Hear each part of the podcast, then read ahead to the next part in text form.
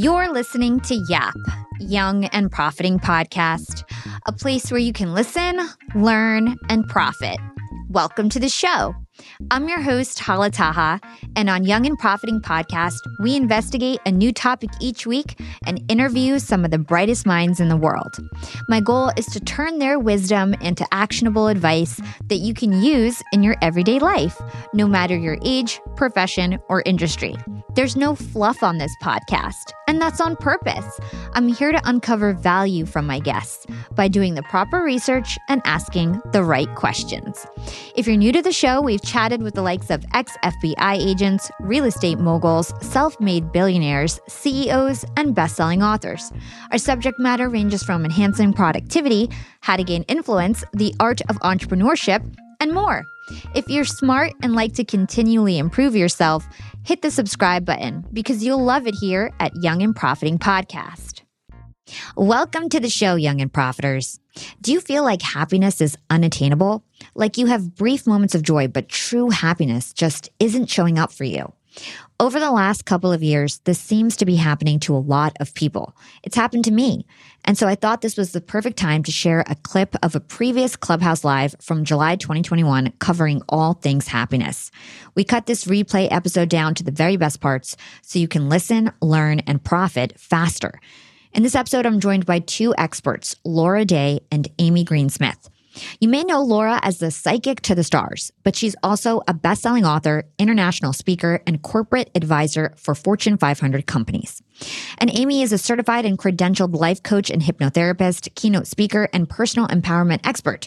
She's also the host of the Bold Faced Truth podcast. Amy and Laura have spent decades studying and teaching about happiness. As they see it, happiness is something you practice and cultivate by setting boundaries, making connections, and identifying your values and your purpose. In this episode, we go deep on all things happiness. We define happiness. We talk about empowered, realistic thinking, give tips on how to ignite your intuition, and discuss the role of boundaries and how to set them. If you're feeling like you're lacking true happiness, having trouble setting boundaries, or feeling unfulfilled, this episode is for you. Let's get right into it.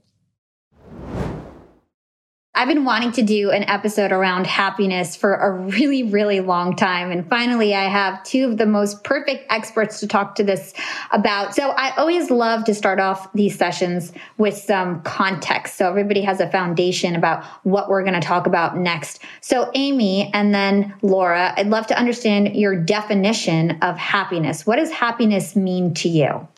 So we know that human humans by two major human drivers, right? Pursuit of pleasure, the avoidance of pain. So every single thing that we do or go after is because of something we think it will give us as far as an emotion. We pursue the career because we want a sense of freedom or happiness or fulfillment. So to me, happiness is truly about having that sense of purpose. And I think what ties that in is our core value system. And I think it's one of those things that gets thrown around in personal development all the time. It's not the sexiest of, of topics, but truly, the way I define a, a value, something in your life that you value, is an element that must be present in order for you to be fulfilled and to live richly and to be genuinely happy and full of joy. So I think for for many of us and I can certainly speak to my own experience you know when I was younger I felt as though happiness was something to attain outside of myself. So it was in climbing the corporate ladder, it was in my body image, it was in my relationships, it was in all of these things that I was dependent on this outside source to magically show up and make me happy. And it wasn't until I realized that it was truly cultivating that relationship with self that changed how I felt on a day in and day out basis. So I think it's a handful of things, but look at what you believe is going to give you happiness um, and start to entertain the idea of it coming from inside versus this external chase and also start paying attention to the things that legitimately light you up. So for example creativity is a huge value of mine. If i sort of creative project going on, I can absolutely feel a difference in happiness, right? So if I take that away from my life, then I'm significantly less less happy. So that could be working on an awesome Halloween costume. It could be redesigning my website. It could be putting together an awesome outfit. It could be wrapping a gift. It doesn't matter what it is, but I need to have that element. So start things in your life, what are those elements that must be present in order for me to be fulfilled? It's likely that those things will cater to your happiness. Love that. And Laura, I'd love to hear your perspective on your definition of happiness because I feel like it's not super clear what happiness is. And I also think happiness is a spectrum. So I'd love to hear from you. Well, I really learned the most about happiness on 9 11. I have lived in Tribeca, right near the World Trade Center, since I was 23 years old, which is a long time. Um, and on 9 11, I saw the plane hit. I went to my building. I thought, looked around, and I realized that nothing in my beautiful loft I really cared about, that all I wanted were my people and my cat. So I, my son was in school. My son went to St. Ann's, and he was in school in Brooklyn, and uh, there was so much connection between everyone, in a sense, as they left their beautiful Tribeca lofts that they had worked for and decorated with all the things they had collected. We all simultaneously had an aha, which is all that matters is you, you being whoever it is you are connected to. So, my definition of happiness is connection. And I think that people in general often feel like strangers in a strange land. They make partial connections. They narrate their connections too much, uh, and they they don't actually even have a sense of what they want from their connections, while at the same time not allowing their connections to reveal that sense to them. So I think that the more that we work on how we connect to others, boundaries, how we filter our connections in a way that we can be connected with others and not be injured by them because people in general are a mixed bag. You know, one of the things I hate about the New Age community is everyone's so spiritual. No, everyone's wonderful and everyone's a mess.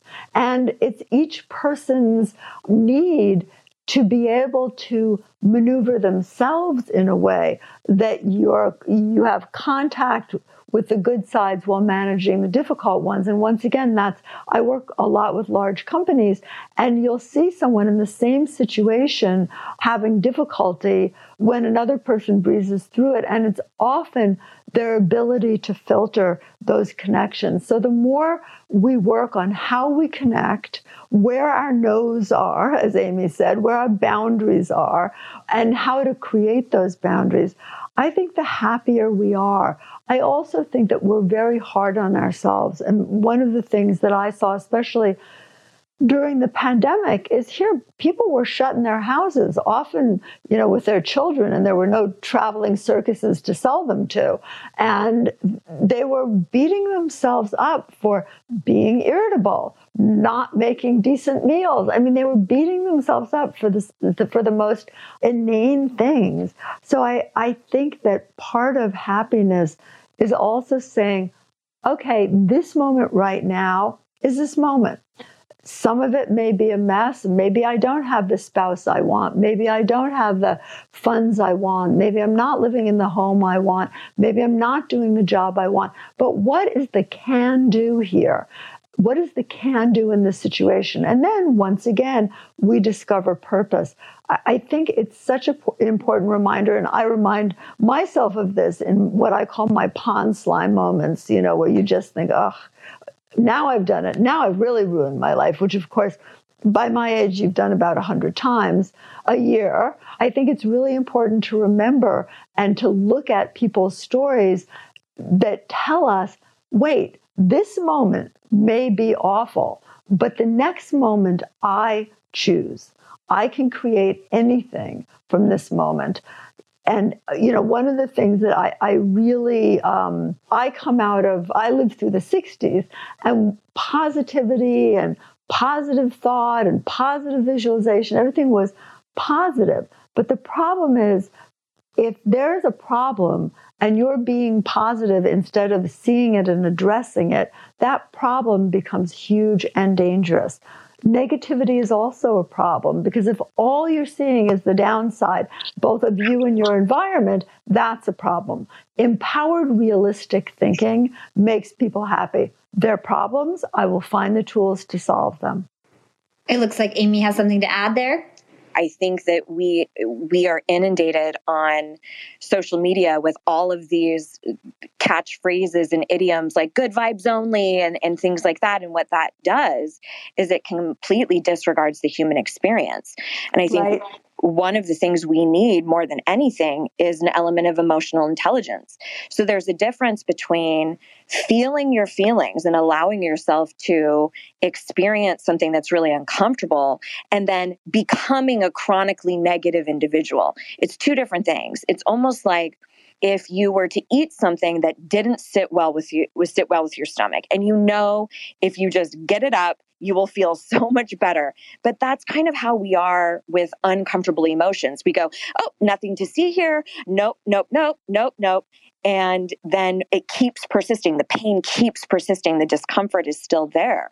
But if we would just allow ourselves to expel anger or frustration or sadness or whatever it is in a very healthy way, I'm not saying go key someone's car, but you know, just like taking it out on you know your bed like banging a pillow around or scribbling or something like that then you can move beyond it so much faster to access the emotions that you would rather reside in so i think it's really incredibly important and I, i'm encouraged a lot by the younger generations that seem to be in the feels and in the emotions a lot more.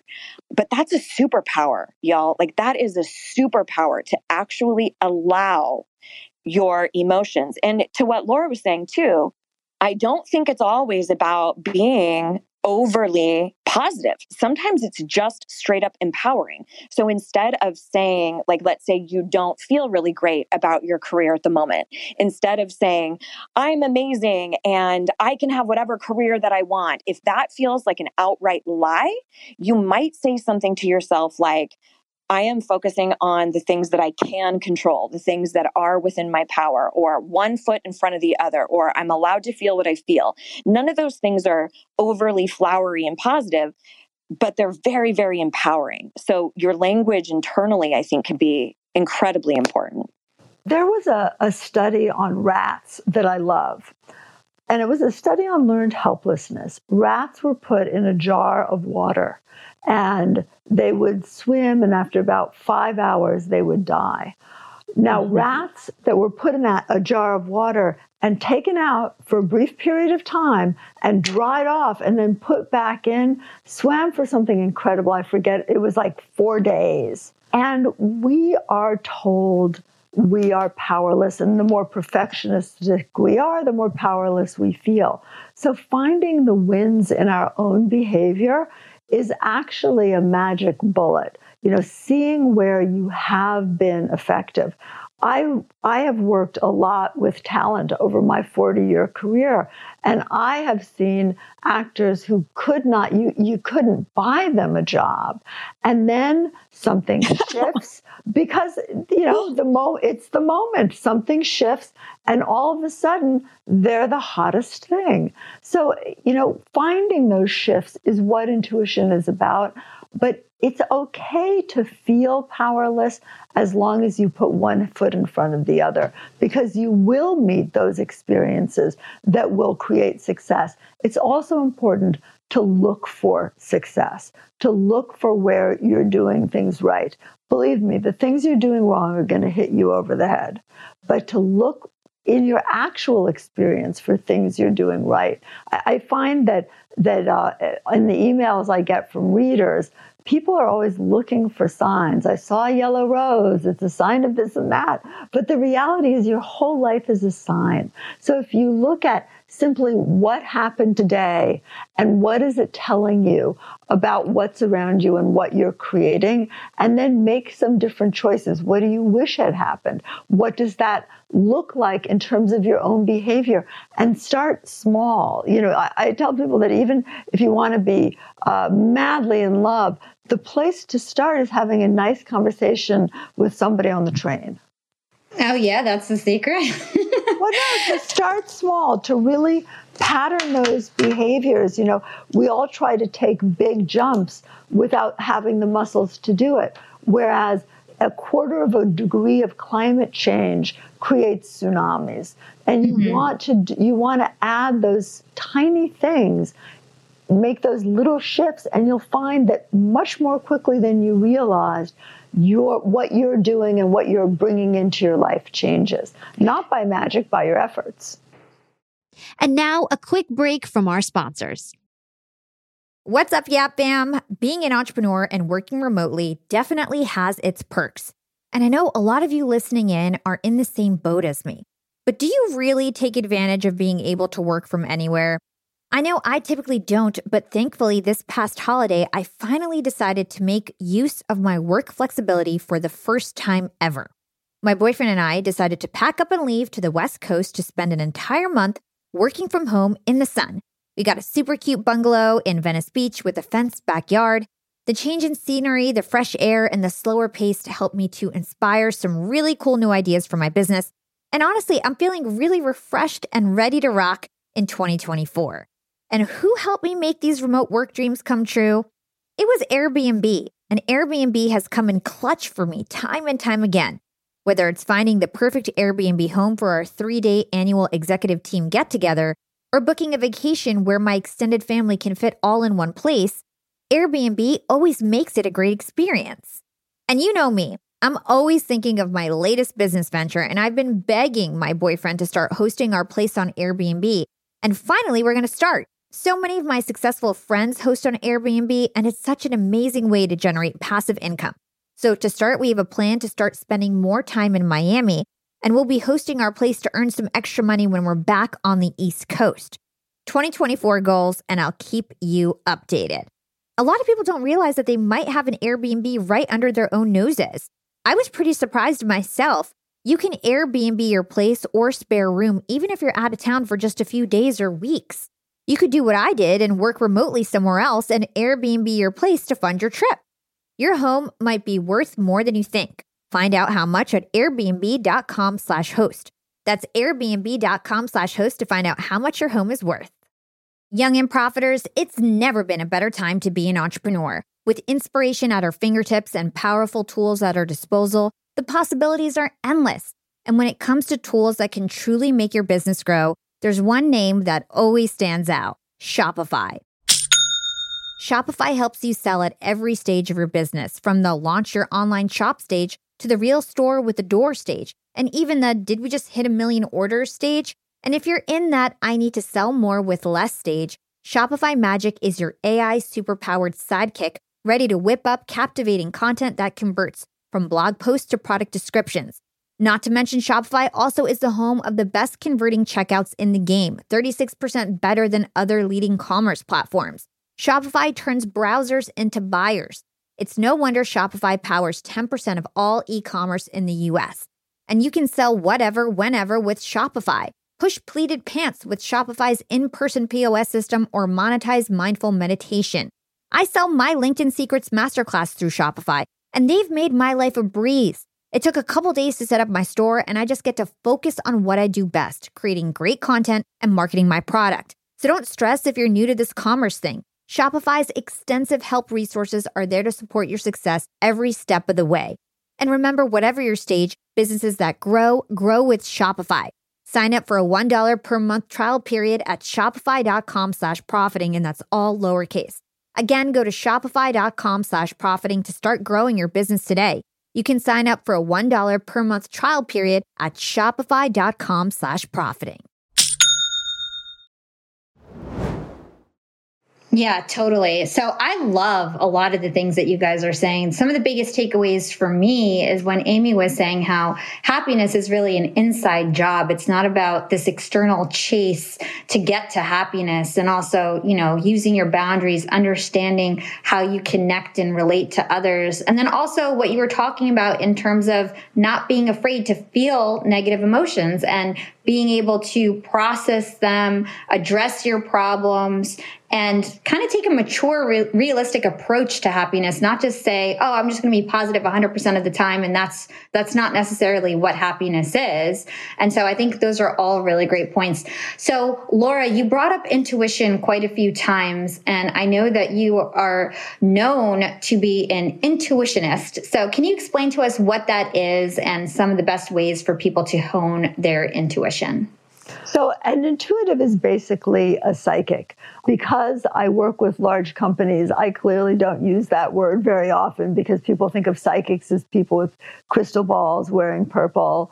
And, uh, and, and I really work in a mainstream world because I think that intuition, the ability to use your mind in unique ways, which has been very well studied and documented, especially over the last 60 years, it does give us an edge. So even though I do agree that happiness is to a degree an inside job, I think that if you are missing big parts of the pie that is your life, there is a use of for not being content because that use can be a drive somebody who's happy and they don't have what it is they want i think that's incredibly wonderful and zen. But i i have the strong conviction that actually what we're here to do is to master the lesson plan. And the lesson plan is how can i be connected? How can i be successful? How can i be healthy? How can i be creative? How can i be connected? And then how can i bring that into my community and larger community to empower others. And i think that that's that's really the cycle.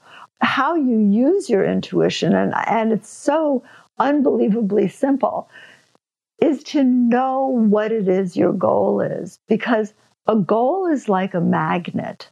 And even if your goal is somewhat vague to start it is so important to have a direction. Doesn't mean you can't change that direction, but all of the time, and once again, studies have conclusively shown this all of the time, you are getting information about your future, about other people, about your health, even different perspectives on what happened in your past. You're hearing communications telepathically.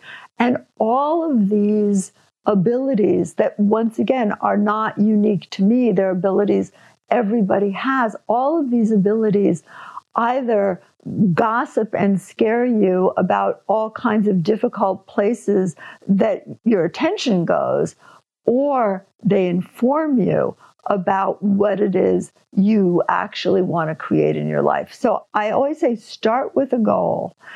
Then, when you have a goal, notice over the following hours, days, and weeks what changes, not just what changes in your life, in your internal world, and what you notice, but all of a sudden, who do you make contact with? What comes in that you didn't expect? It's called synchronicity, and I know people speak a lot about it, but synchronicity shows us that actually outer events are causal outer events come from shifts that we make internally. And they're not always, you know, emotional shifts or even intuitive shifts. Often they are simply allowing ourselves to look for different things, behave in different ways, open up different receptors to what's possible. So have a target and then notice, stick with that target, stick with that goal, and notice when you do and document it, because the mind's a messy place and memory is very inaccurate, document where out of the blue your attention goes and what happens out of the blue that was unanticipated, unexpected, and has relevance to your goal. And those are the first two things to do to ignite your intuition. Thank you so much, Laura. I totally agree with everything that you're saying, especially when you said that your goals are like a magnet, because I feel the same way. I feel like every time I actually make a goal, I write it down, I say it out loud, I start to see these opportunities that I never thought existed that I was pretty much blind to, even though they were right in front of my face. And then as soon as I have a goal, my mind just starts to pick things up like, oh, that can help me achieve that goal that I wanted. And, and it puts two and two together. I want to move on to boundaries and saying no. So, this question is for Amy. And I know that you believe that there's an art to protect your time, and that really helps to contribute to happiness. And you often talk about the importance of saying no and how saying no can actually help cultivate your self worth.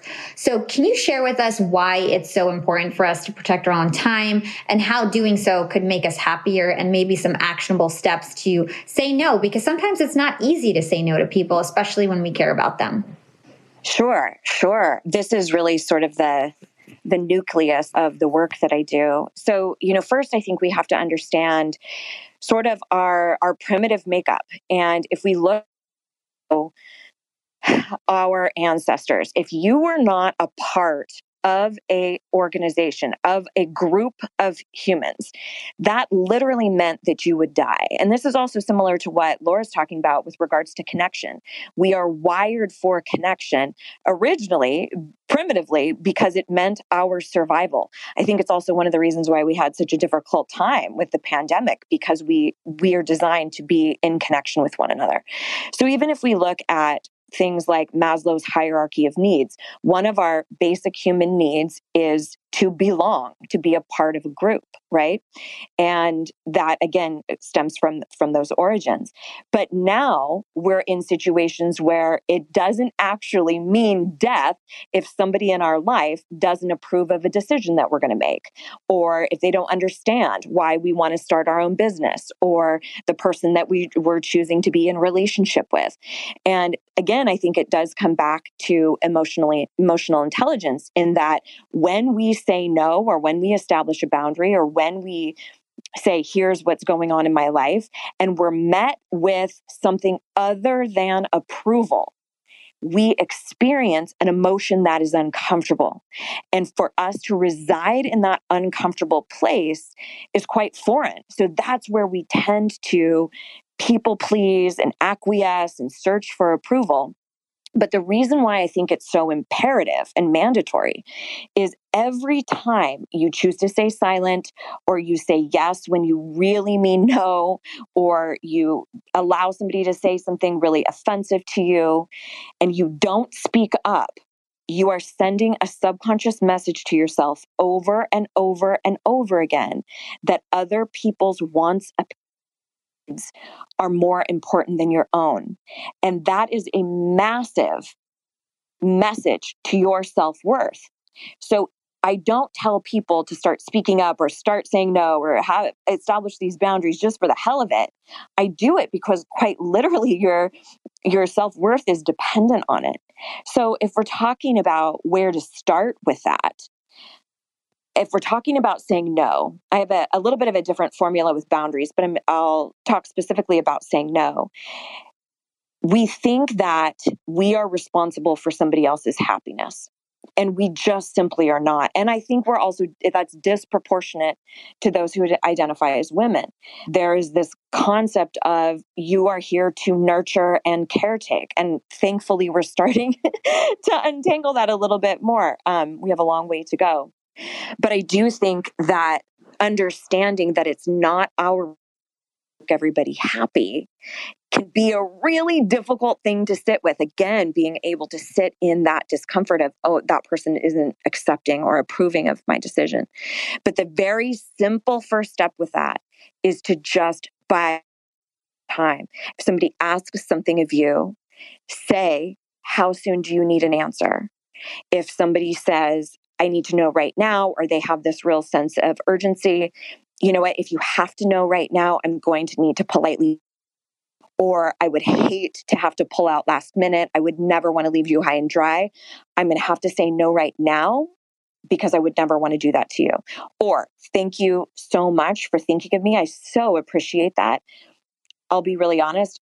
I am at my max capacity and I always want to be amazing for you. You know, whatever it is that you want to say, but at least buy yourself some time by no, I need to look at my calendar. To be honest with you, I'm caught off guard. I need some time to process. That's a piece of owning what you need in each moment. I definitely want to dig deeper on this topic of boundaries because I think it's really, really important. And Amy, I was doing some research for this podcast and I learned that you and your husband actually have a lot of healthy boundaries and you've been able to successfully take individual ownership of certain areas of your marriage that other couples really struggle with. So, can you give us a real life example of you and your husband and how you've used boundaries to create a really healthy and happy marriage? Sure. So, and this is something that's kind of ebbed and flowed over, you know, our nearly 24 years together. And uh, originally, when I would come home, or excuse me, I would be at home, he would be coming home because I obviously work from home. And I he would always say, "You have a certain amount of words that you need to get out in a day, and if you haven't gotten out all the words, then I'm going to to hear them." And he also is in a healing modality and he works in body work. So he is constantly navigating other people's emotions and holding space. And so it's quite exhausting for him. So then getting home at the end of the day, he would have a difficult time really being present for me. So early on, I would take offense to that and would go, uh, What? You, you don't want to hear what I have to say, or you what's going on in my life. And we really had to learn how to communicate with one another and establish a boundary of, I'm at max capacity it, for him. I'm at max capacity and I care so deeply about you. I want to be present and I want to hear what you have to say, but I can't be that in the moment. So the way that that has evolved over time is now I will ask of him, Hey, I've got some stuff that I would love to share with you about things that transpired in my day. Are you in a place to hear that? Are you in a place to hold that? And if he says no, this is the key. If he says no, you know what, I'm genuinely just wiped. I don't get to be pissed. I don't get to go, well, fine. It's actually receiving that and being honoring of the space that he's in. And I really believe in speaking your truth into ears that can hear you. And there's not always ears that can hear you, no matter how close they are to you or how connected you are to them. And that doesn't mean always, it just might mean in that snippet in, eh, in time. So that's one thing that we've really implemented over the course of our relationship is to check in.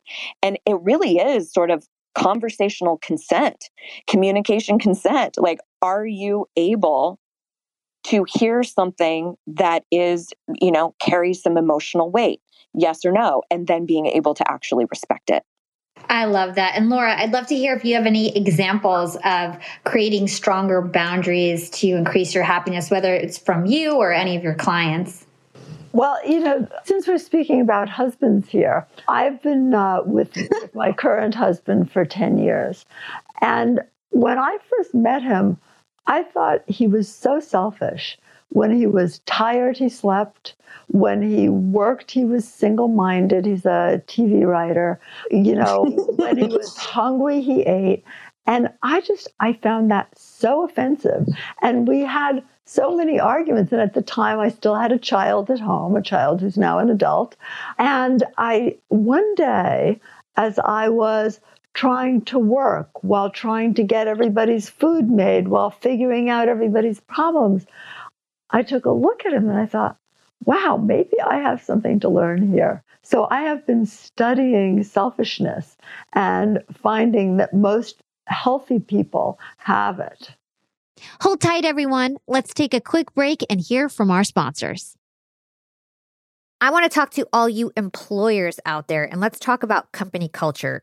At Yap Media, we have a super unique company culture. We are all obsessed with excellence, and we even call ourselves this really cute name, Scrappy Hustlers. We're all Scrappy Hustlers at Yap Media. And my team is growing fast. And hiring is a pain in the butt, especially if you're looking for A players that are going to roll up their sleeves. But luckily, when it comes to hiring, I no longer feel overwhelmed by the search for the perfect candidate because I use Indeed, the ultimate hiring platform. Indeed's matching engine always presents me with a pool of high quality candidates that match my job description to a T. If you're tired of drowning in your hiring pool, Indeed is here to rescue you. You can use Indeed for scheduling, screening, and messaging your candidates, making the entire hiring process a breeze. And Indeed doesn't just help you hire faster. 93% of employers agree that Indeed delivers the highest quality matches compared to other job sites, according to a recent Indeed survey. I've hired some of my best employees at Indeed, some of my best scrappy hustlers. With over 140 million qualifications and preferences analyzed every day, Indeed is constantly learning from your hiring preferences. So the more you use Indeed, the better it gets at actually hiring your perfect match. Join the ranks of more than 3.5 million businesses worldwide that have already chosen Indeed to hire great talent. And listeners of this show will get a $75 sponsored job credit to get your jobs more visibility at indeed.com slash profiting. Just go to indeed.com slash profiting right now to support our show by saying you heard about Indeed on this podcast. Indeed.com slash profiting. Terms and conditions apply. Need to hire? You need Indeed. Young and profiters, I've got a fun fact for you. Did you know that by 2030, over 85% of the jobs that will exist haven't even been invented yet? And that's why we need to acquire new skills and stay relevant and adaptable. By embracing lifelong learning, we can future proof our careers and our businesses. That's why you've got to check out Economist Education. Economist Education provides online executive education courses tailor made for professionals just like us, crafted by The Economist's own editors and special experts. Economist education courses are designed to sharpen your professional skills in key areas like data storytelling, critical thinking, sustainability, and so much more. I highly recommend checking out the Economist Education course, Business Writing and Storytelling. It's packed with valuable practical advice on how to inform and persuade through writing reports, social media, presentations, and beyond. The best part these courses are online, flexible, and self paced, lasting anywhere from two to six weeks. You're guided by expert tutors. You'll dive into a mix of videos, podcasts, texts, quizzes, and weekly assignments. Plus, you'll get a three month digital subscription to The Economist to support your learning journey. Economist Education provides access to online forums where you can network with peers around the globe. In a world where knowledge is power, Economist Education empowers you to lead the way. Economist Education is an incredible way to stay ahead in business. And I've got a special offer to get you started. Get 15% off any course only available by going to my special URL, education.economist.com slash profiting, and then enter the promo code profiting at registration. This offer ends on March 31st, so don't wait. For 15% off, go now to education.economist.com slash profiting and use code profiting. Again, this ends on March 31st. If you want 15% off, you've got to go to education.economist.com slash profiting and use promo code profiting at registration. Young and profiters, I actually have a nasty habit of ordering way too many groceries. I'm embarrassed to say it, but I've wasted so much food in the past and I felt really guilty about it. But now my conscience is clear with HelloFresh. Each week, I get ingredients shipped to me with step by step recipes. I get fresh, pre measured ingredients that get me whipping up delicious dinners in no time.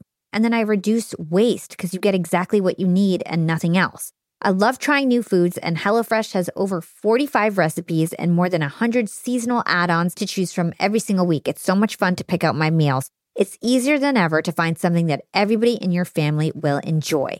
I personally like to stick with the basics when it comes to HelloFresh. I get their meat and veggies plan. I love the options they have for that. And trust me, it's cheaper than takeout, and with pre proportioned ingredients, you'll never waste money on excess food. And now Green Chef is owned by HelloFresh which gives me an even wider variety of meals to choose from. There's something for everyone. I love switching between the brands, and you can enjoy both brands at a discount with me now. Skip the grocery store and save time with easy, tasty recipes delivered to your door. Go to HelloFresh.com slash profiting free and use code profiting free for free breakfast for life. That's one breakfast item per box while subscription is active. That's free breakfast for life at HelloFresh.com slash profiting free with code profiting free. Yeah, I know. Selfishness actually can be a really good thing sometimes because it's putting yourself first, it's practicing self care, it's listening to yourself, all the things that you guys have been talking about today. And I want to talk about uh, being present because both of you mentioned that a few times already. So, could you guys talk to us about what's the problem with living too much in the past or the future and how we can be more present and practice mindfulness? Amy, if you want to kick that off. I do think that being in our present moment is truly what we have. That's what we have. Nothing is guaranteed. And I think that a majority of getting into the present moment has to do with things that are sensory related. And part of that is intuition, which I'm sure Laura can elaborate on too. But if you struggle with that, where you're always in the past or you're always future tripping, to stop and pay attention to what you feel on your skin that you are hearing or sense that you might be smelling, tapping into the emotions that you breath work. I mean, that's one of the things that we hear all the time because when you focus on breath, you are in the present moment. But truly, mindfulness, the practice of mindfulness, is about recognizing what is happening in your mind at each present moment and even in your body or in your emotional self. So, all of those things I think can be conduits to staying in the present moment. Oh my gosh, you guys are dropping so many value bombs. Thank you guys so much. We've covered so much ground already. We talked about intuition, we talked about boundaries, saying no, we talked about being mindful and being present. One thing that you guys mentioned earlier is purpose. And so I really want to understand the relationship between happiness and our purpose and our career because to me, it feels like more than ever, people are feeling empowered to pursue their passion, especially with technology. There's lower barriers to entry. There's the advancement of the creator economy. It just seems like more and more people are making their side hustle their full time gig and really going after their passion and embracing their purpose, so to speak. So I'd love to hear why purpose is so important when it comes to happiness. Who wants to kick that off? Well, I remember reading something many years ago that talked about my generation. I'm a Gen Xer. That we would have an average of four full blown careers in our lifetime. And now I think millennials, Z Gens, it's even more vast and such a huge array compared to my parents who were boomers, where you did one thing and you drove that into the ground. And if you didn't like it, it didn't matter. like it was purpose and fulfillment was not the priority at all. So I say that because I think we have a really great fortune here that we can now be multi passionate. We can have multiple purposes. And I think that the things that drove me and that gave me such extreme purpose in my 20s or in my 30s or, you know, even into my 40s have shifted and have changed. And I think having that permission that that's okay. The things that really gave me purpose and had me driven, and the things I wanted to get up for and wake up for in the mornings in my 20s is very different than it is now. And so, first of all, full permission for that to be malleable and for it to change as you grow and develop. But we see that no matter where you are in your lifespan. And I know Laura mentioned this a little bit earlier, but it's one of the reasons why when people retire, they oftentimes will have a really difficult time acclimating to not getting up every day and having a sense of purpose in their work. So it's incredibly important. Or we see it sometimes with empty nesters where there's been so much purpose in raising children that then removing that piece of their identity, they feel as though the purpose is missing. So I personally think that we are so vast as humans that we can have multiple multiple purposes. And it could be something that is really relevant to this particular season of your life, like connection. Maybe that is what drives you, or maybe it's impact. Or for a long time, I thought my main purpose was to love and to be loved. And I still feel like that's a huge relevance to my life. But I feel like I've moved into various seasons since then where the things that really drove me and the essence of why I needed to get up every morning and the messages that I was meant to deliver started to change. So I'm not sure if I fully answered that question, but that that's what I would encourage everybody to kind of to think about that it's okay for it to shift. I think of purpose also as the why, the good why. Why am I doing this? And purpose has two sides. What you're doing needs to have purpose and often you need to give it purpose. So for example, I hate to exercise. So if I'm on a treadmill or a stairmaster or whatever I have to be in, I give it the purpose. That's my healing time. That's when I, I literally have a list of people who've contacted me on Instagram who need, you know, a piece of information intuitively or who need me to shift something for them. And I use that time to do my healings because otherwise it would be absolute torture. So sometimes it's our job as human beings to find the purpose in a job that pays the bills until we can do what we want, to find the purpose in doing the tasks we don't enjoy. And part of happiness is actually being able to find purpose in what you're doing. But it is also things, the organic purpose, what, as Amy said, what your values are. My values are very much about connection now. You know, I'm a different gender. I'm a baby boomer, and I've, you know, I've made my career and I've raised my family, and and now my purpose is about connection.